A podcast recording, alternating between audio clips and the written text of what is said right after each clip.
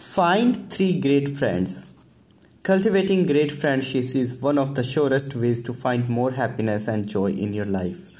Recent study shows that those with a wide circle of friends and family live longer, laugh more, and worry less.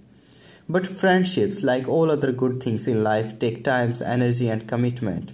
Having said this, few things will offer great, greater rewards as one philosopher wrote many centuries ago, there is nothing in the world more valuable than friendship. Those who banish it from their lives remove as it were the sun from earth. Because of all all of nature's gift, it is most beautiful and most pleasing.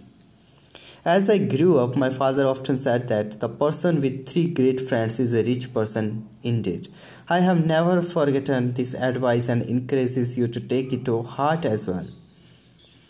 To build deeper friendships, you must be willing to move out of your comfort zone, break the ice with people you must not know very well, and show sincere warmth. If you plant the seed of friendship, you are bound to receive a rich harvest of great friends. At a cocktail party, have the courage to walk over to someone you would like to get to know better and introduce yourself. Every human being has a deep need for affection, and most people will be delighted you took the initiative.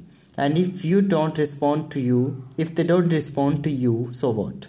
Rather than viewing it as rejection, see it as their loss and politely move on to the next person who can benefit from all you have to offer.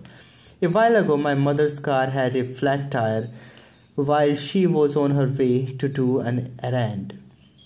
She asked a stranger who was watering the lawn in front of her house whether she would mind if mom left her car at the driveway while she walked to the gas station nearby to get help.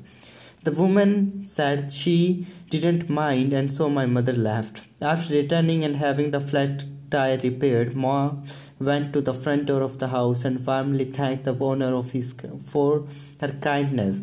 The woman in turn invited my mother in for a cup of tea. Over the next hour, the two of them discovered they had grown up in the same town, gone to the same school, and knew many of the same people. A great friendship developed simply because my mother took the initiative to make a new friend.